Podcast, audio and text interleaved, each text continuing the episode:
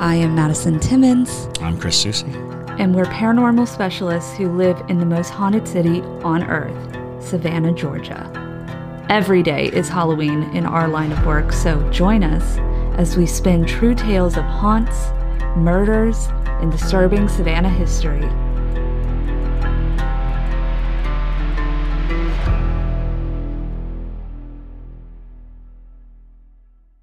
I'm Madison. I'm Chris. And welcome to the most haunted city on Earth.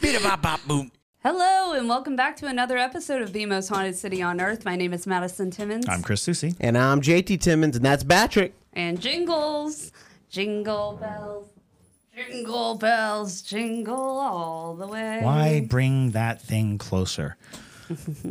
For those of you who are only listening, Jingles is a small jester doll that is terrifying, and Patrick is a neon sign that flaps its wings. Jingles has a sword, though. And for some reason, Madison has armed Jingles, because creepy porcelain face jester dolls need weapons. Yes, they do need weapons. Weapons for looking cool. Anyways, so we're going to do a good old ghost mail. You've got ghost mail. Yes.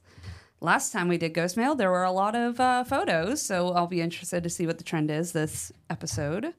But yeah, we before we get into all of that, we have only a couple announcements for y'all. So December 17th, which is a Sunday from 3 p.m. to 5 p.m. Eastern Standard Time, we're going to do a Parajunkies only super spooky party adventure. Yeah. Hootenanny, right? We were referring to it as a hootenanny at some point. Nanny.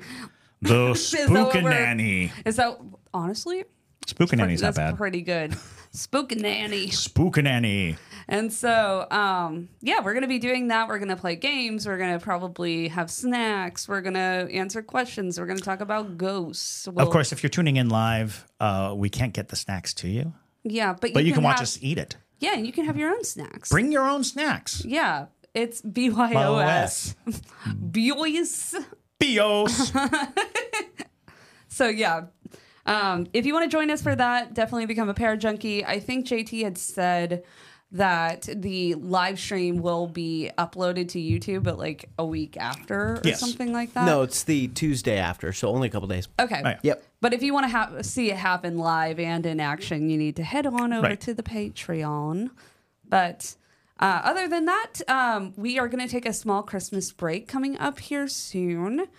Which is why December 17th is going to be like the big season finale blowout to our extravaganza. Indeed. Hootenanny. So basically, though, we're going to be doing that. And then also when we come back from our Christmas little, vacation of sorts, we are going to be doing our 3-part episode series on The Conjuring House. So if you aren't aware, we are going to the Conjuring House in the dead of winter. And leading up to that, we are just going to New England in the dead of winter is scary enough, but we're going to the Conjuring House. Yes, in the middle of nowhere in Rhode Island. Rhode Island. It's like perfect location to be in the middle of winter. Right, exactly. But we'll be there. We'll be there. And we're going to find out what exactly is going on inside that Conjuring House and if there really is a demon. Yeah, we'll be leaving like 70-degree weather here to go and hang out with demons in 30-degree weather. Perfect. Yay. Sounds like a good time. Well, anyways, let's go ahead and get on into our ghost mail. Ghost mail. All right. So first one is going to be, this was titled Heart Shape on My Shower Door. Mm. So, hello. Here are some pictures and the story over again. I wanted to share this with you guys. My grandmother passed away last Sunday in my mother's house. I'm sorry for your loss.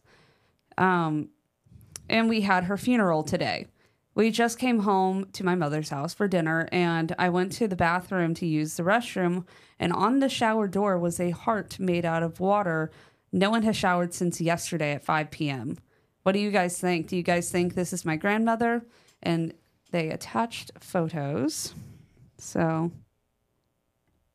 there's like condensation that makes like a heart shape. Oh, that's interesting. Mm-hmm. It is because really interesting. I was imagining that it was a heart drawn into condensation. Right. But it is actually a heart made of condensation, which is much more difficult to achieve.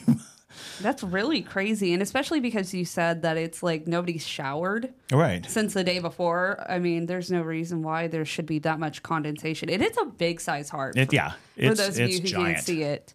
It's a very large heart on this shower door. But, I mean, that could have definitely been your grandmother, you know, just giving a little bit of an acknowledgement to y'all, you know. It's not uncommon for people to have the most profound experiences with their loved ones only days after they've passed. And I think that's because spirits are so fresh at that point. They're going to be more apt to basically try to contact you right when they first get over there, you know. And we've seen in many instances where condensation has revealed messages. Right. Certainly not to this extent. You know, oftentimes it'll be like words that were written, and then when the like a mirror fogs up, you can see the words on the glass. I remember one that was just high, you know, H-I. Yes, yeah. Yes. And it made a lot of rounds because it was so, you know, clearly the word high. And so it's not an uncommon thing to hear about ghosts manipulating, you know, glass and condensation. Although this is very peculiar.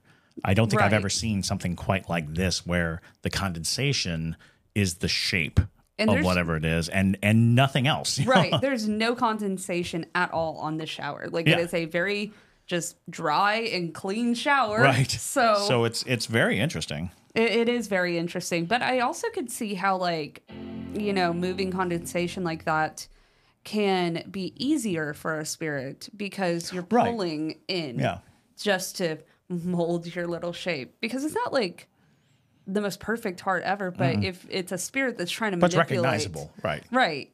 It's like, you know, if a spirit's trying to manipulate water particles, basically, I mean, that's a lot of work.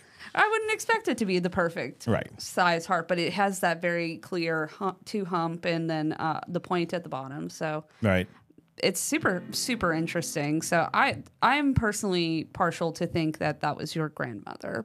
Yes, reaching out. Yeah, there is no reason for us to doubt that. Exactly. But thank you so much for sending that in.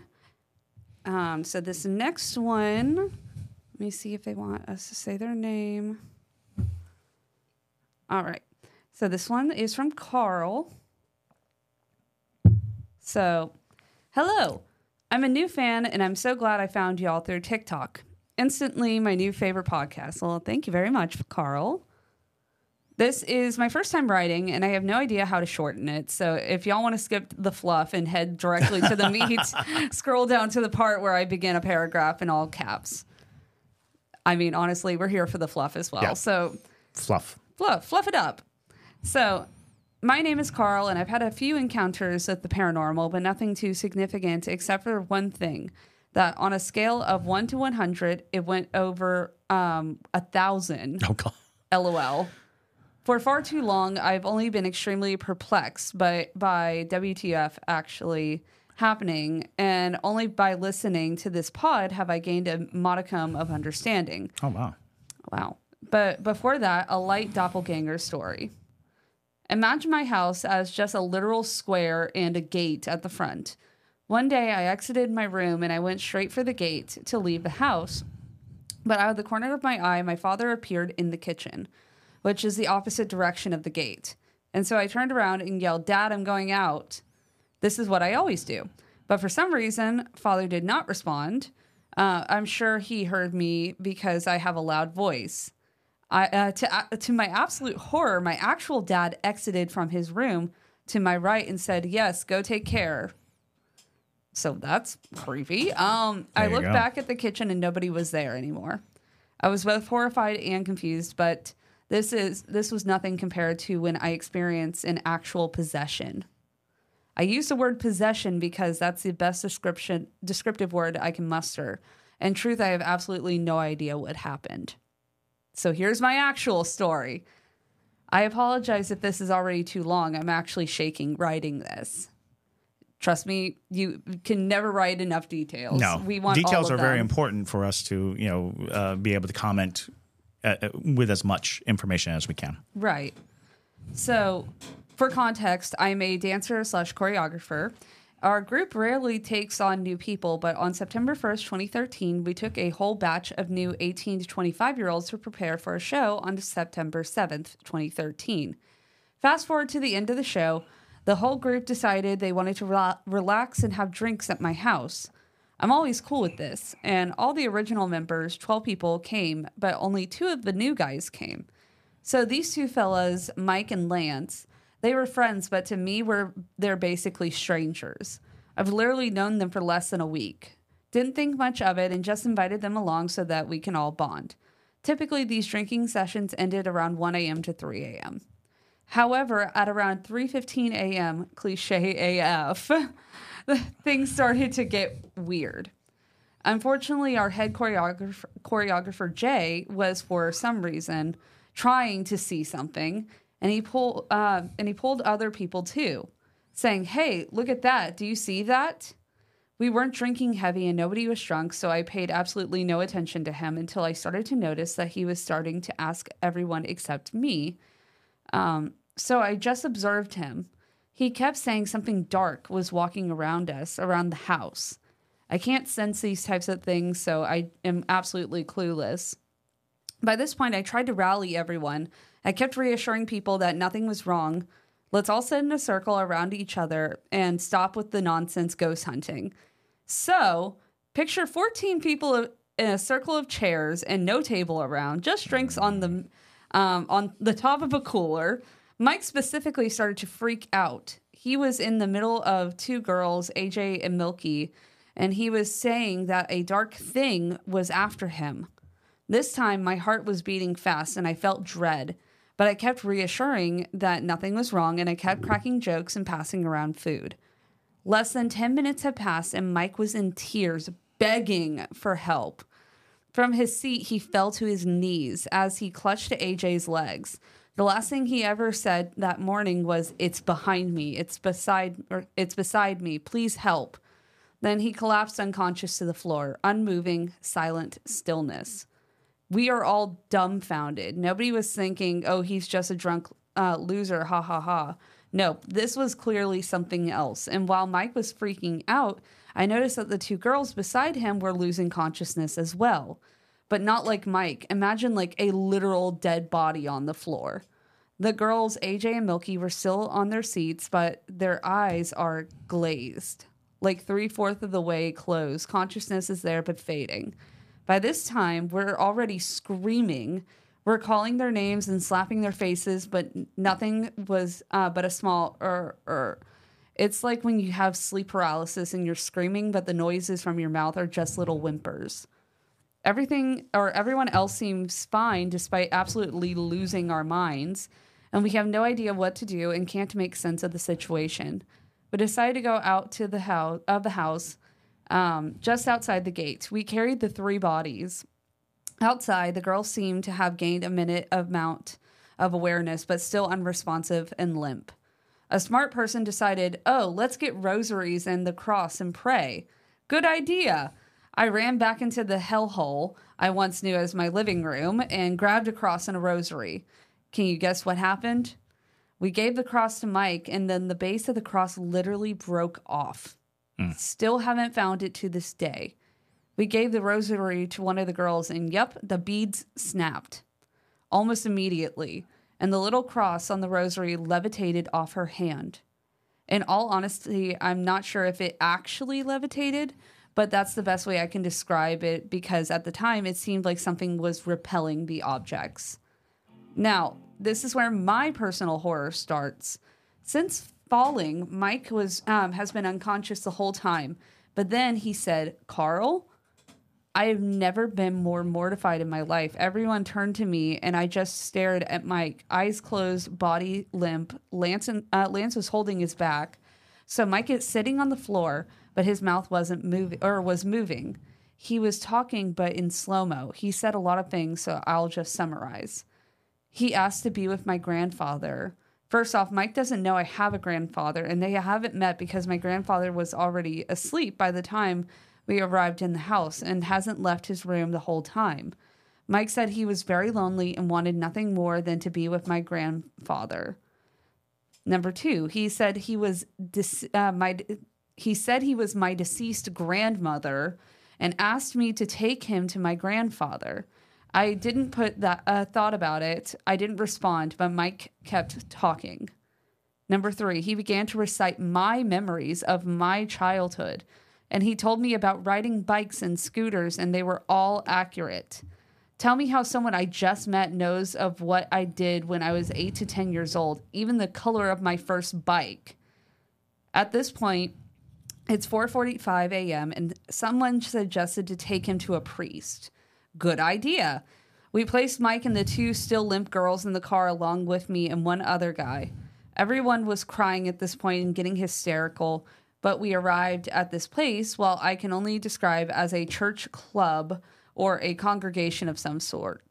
No idea, actually. I wasn't the religious one in the group. The driver friend said that this was the place he goes to pray and there are priests and practitioners around. Throughout the car ride and inside the building, Mike has stayed unmoving and silent. We were received by some monk-looking dudes who were extremely reserved with their words. Bro, this feels like a movie at this point. However, they did nothing but put Mike on a random table and asked if he wanted breakfast. I'm like, WTF? Help us? Anyway, they asked us to fill up a questionnaire. Again, no idea. My guess is that the priest wasn't there and the monk dudes, very young looking, were extremely scared of us and chose to hide and leave us in the reception area. As we are writing, Mike suddenly bolted upright. Everyone in the group tensed up and we became dead silent and a wave of dread returned. Mike then was walking in a circle around the group with his eyes closed, somehow managing not to hit anything. I was absolutely mortified once again when, after circling the whole group, Mike decided to stop walking right behind my back and then turned to me.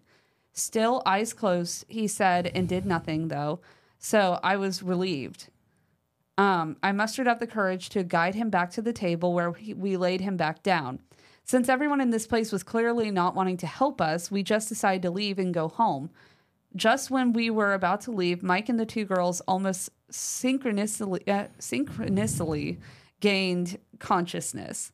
Since Mike seemed to be back to his self, we asked him all the questions in the world, and like a perfect cliffhanger, of course, he has no memories of anything at all. All he said was that nothing was like this has ever happened before and that his father was a pastor. Weird detail. Anyway, it's 5 a.m. I'm mustering up the strength to return home, and so we decided to end the day there. This is where my the story ends. One last thing, though. About 2 weeks after the incident, I was walking alone at the local mall and ran into Mike, of all people, geez, in broad daylight.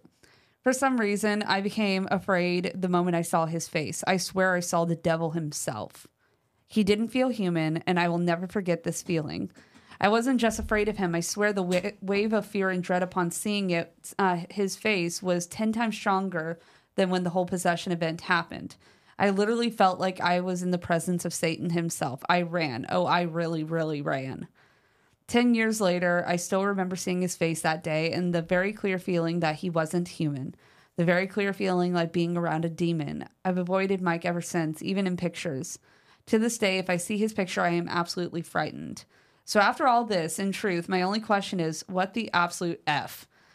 Anyway, that was a lot. I hope this provides you with at least a bit of entertainment, and I hope it makes it into an episode. Yay!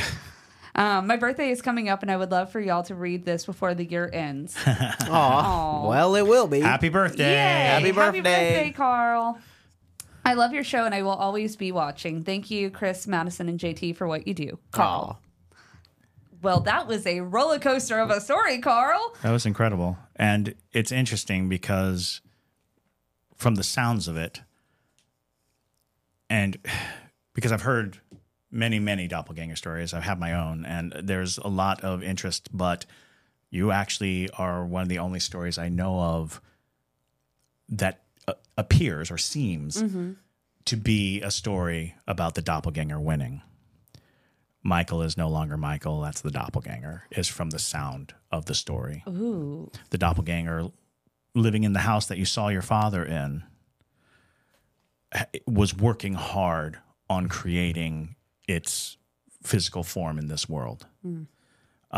Working hard, and sounds like it's been around your family a long time.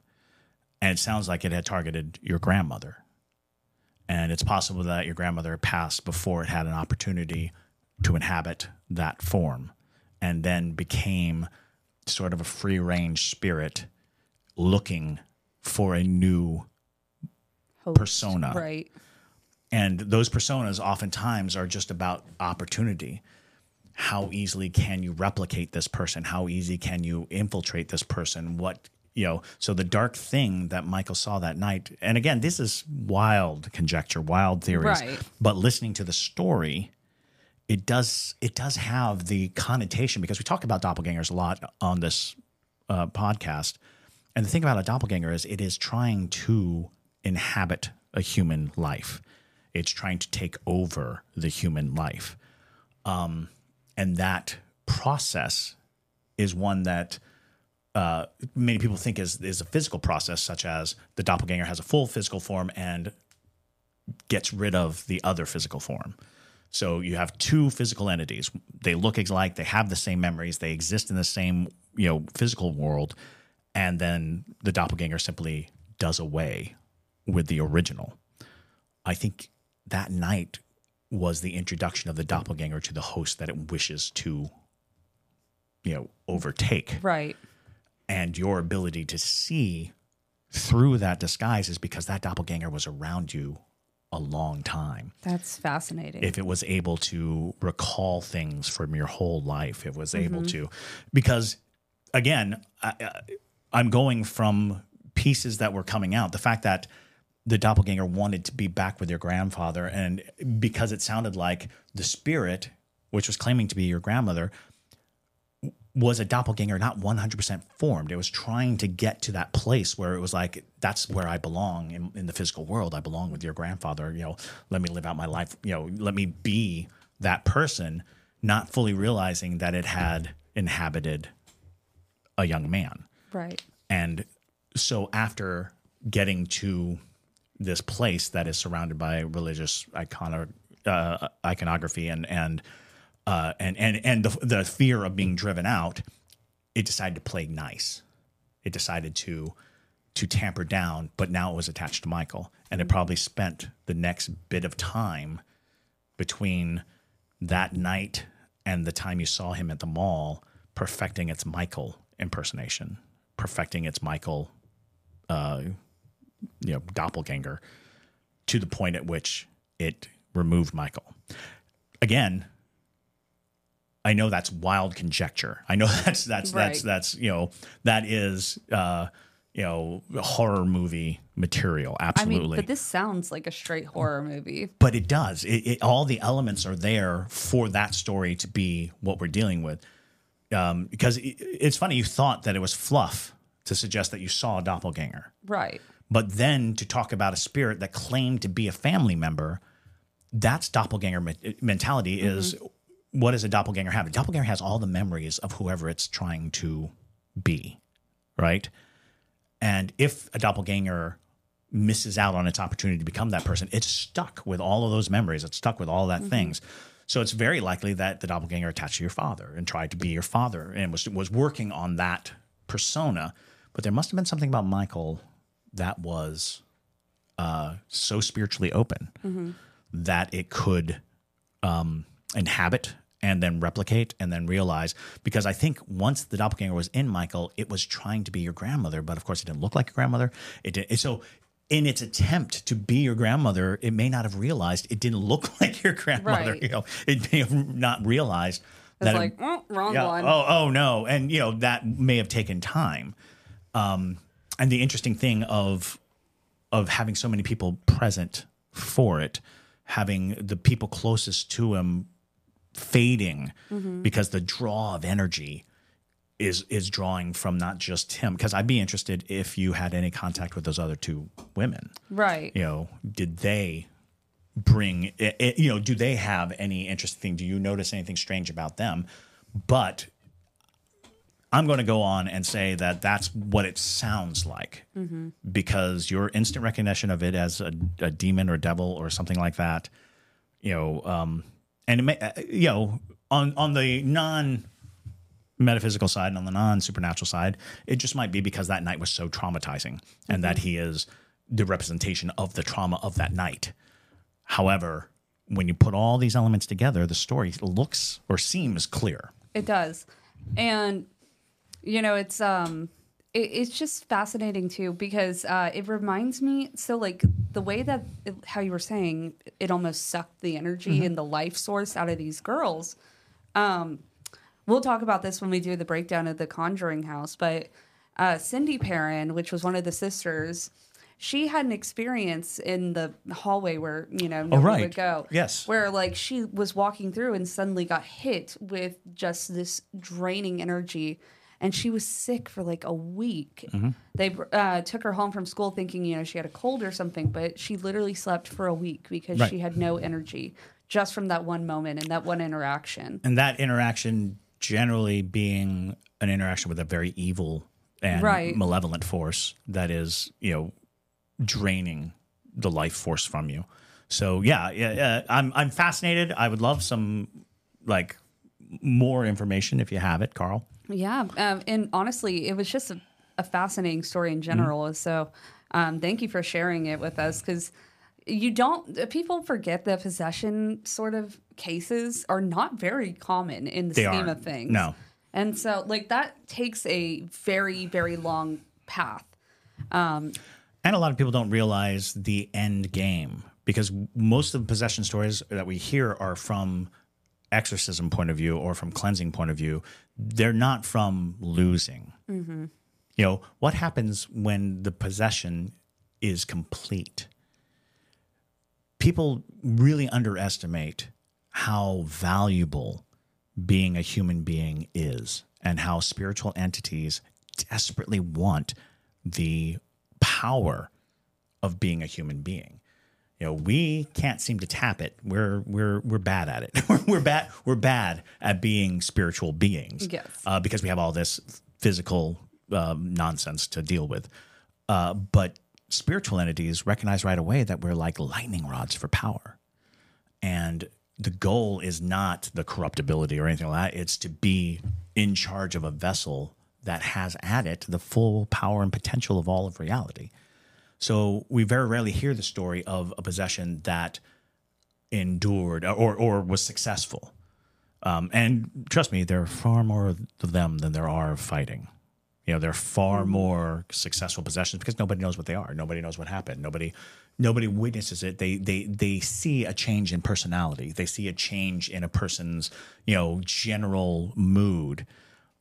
And that could very well be a spiritual entity taking over or completely replicating a person. Exactly. So super interesting. Thank you very much, Carl, for sending that in. And happy birthday again. Happy birthday.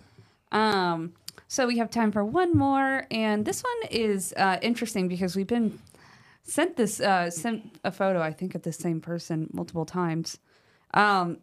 Hi, Chris, Madison, and JT. I've been a big fan since the start of the podcast. You accompany me on my 45-minute drives and to and from work every day. I was scrolling through Facebook and I saw this picture. I would love to know your thoughts about it. I can't imagine what this person might be experiencing. Thank you all for all that you do. Stay spooky, Summer S. So there's this photo of a woman who basically has a Ouija board tattooed on her back. Oh, right. And so people have been dying for us to discuss this. And I want to preface this. We are not saying you can't put whatever you want on your body. Absolutely. So, you know, no tea, no shade to this woman for having a Ouija board tattooed on her back. Now, I think where people's curiosity comes from is, like, does that make you a target? A vessel, a target, right, absolutely. Right. And Which is a fascinating concept because personally I've never seen somebody tattoo a Ouija board, like full blown. Yeah, I've seen the planchette. Yeah, I've seen planchettes, but that's... Or the sun and the moon, or, you know, yes and no, you know, exactly. Bits and pieces, yeah. Yeah, which is cool, and that's fine. But this is like, you could literally lay her down, and you could take a planchette and use it, which is intense. Gotta pay extra for that. You know, it's... I feel like she, or, you know, they might have... experience maybe an uptick of... Yeah, you know, this is one of the tricks of like a Ouija board or things like that is the intent of the device, of the thing, because there are lots of ways that you can communicate, and then what is the intent behind it? You know, it's possible that the intent of tattooing a Ouija board on your back is to announce or honor your spiritual connection, and not... I am a vessel for speaking to spirits. Right. And so it comes and goes. You know, what you're really dealing with is what is the intent of the object. Because, you know, Ouija board that is mass produced in a, you know, factory somewhere that's, you know, sitting at the Walmart shopping shelf and you bring it home, its intent is blanket. You know, there's nothing to it, but what do we do with it? What is our intentions with it? When we put our hands on it, what are we doing? And a lot of times people don't know what they're doing, and that's what makes it such a dangerous tool, is that we are just simply reaching out into the dark saying, hey, talk to me. That intent makes it very difficult, and that's why we tend to tell people to avoid Ouija boards, and it's not necessarily because they're inherently evil or anything like that. It's because they are a gateway to, or an invitation to, tangling with some very powerful entities that really want to communicate, really want to come through. So when you see something like that, when you see people who have a lot of the icons associated with pagan religion or with any supernatural or dark entities or things of that nature, oftentimes they are expressing themselves. They are expressing their attitudes and their sensations and their feelings, and it may not be supernaturally guarded. It might just be a question of taste and a question of who they are. So the intention is to represent themselves. That's probably okay. But if the intent is, I'm going to mark myself with these symbols specifically to contact forces beyond the physical realm, then they're probably inviting some kind of, you know, dark interaction. Well, and that's the basis of all witchcraft, is your intent is everything. I mean, if you know, you could do a spell all day long, but if you don't have a specific intention for it, nothing's going to happen. And so I agree with that. You know, it's all about what is the point of why you're doing this, because a lot of people think Ouija boards are absolutely beautiful. You know, some people collect them. Absolutely. And so that's all cool and fine and dandy. Would I personally do that to myself? Probably not. No, I wouldn't, certainly. You know, but if it's a thing, and I'd be interested to hear if they have, you know, experiences, because I've never seen it before. That's an interesting point too, is there are people who handcraft beautiful Ouija boards. And they're beautiful, and they're wondrous, and great. And yeah, if you just love the design work and even the idea behind it, great. But if your thing is, that is going to be the tool I use specifically to contact X, Y, and Z, that becomes a different entity, a different thing. There is this connotation that a Ouija board automatically means devil, or automatically means demon, or automatically means darkness. And I tend to stand on the side of that, not because I believe that as a blanket. It's just much easier to warn people than it is to come up with the long list of provisions, the long list of well, you know, as a tool, as a thing, da, da, da, da, da. The truth of the matter is there are entities clawing at the very fabric of reality that really want in. And a Ouija board is one of the easiest ways for it to access, because we are actively opening doors for them. So, and it's a simple door. Right. You know, it is not, it requires no ritual or knowledge of pagan practice or anything like that. This is, you know, a 101 beginner's kit to opening doors. So that's what makes the Ouija board such a volatile subject, and why I almost always say don't mess with them. Right. Not because they're instantly going to cause havoc and ruin, but because they are intrinsically designed to open your mind to the possibility of communication beyond what we're supposed to be able to do. And just that much is enough for something to squeeze through. Oh, yeah. Well, I mean, you can have conversations with, you know, Ouija board lovers. I've had so many with them. You know, they're like, how is it any different than any other form of divination? And I think really it comes down to people who are practicing other forms of divination, like using runes or doing osteomancy. Even tarot, you really have to have a level of understanding and comprehension. Right. Exactly. And so it's like most people who are dabbling in those other forms of divination have done the reading, done the research.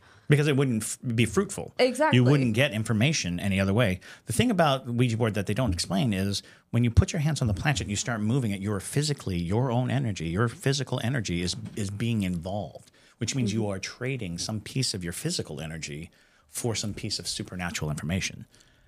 That exchange is highly volatile and dangerous. I mean, that is, you know, the basis of what people have thought from the beginning of time was, you know, a deal with the devil or, you know, dealing with the fae or anything like that. You cannot just get anything for nothing. So what are you paying? So, you know, like with any other divination, oftentimes it is you are paying in intellect and in study. You know, you put the time in, you create the ritual, you follow through on all these things, and generally they're dealt to protect you.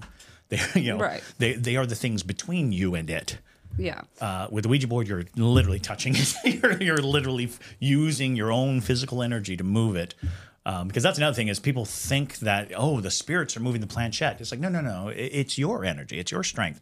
So when you're like, are you pushing it? It's like there's a very thin line. You note that you're not consciously pushing it, but it's your energy. You can't, you know, if you're not touching it and it moves by itself, then you can say, oh, that's the spirit moving it.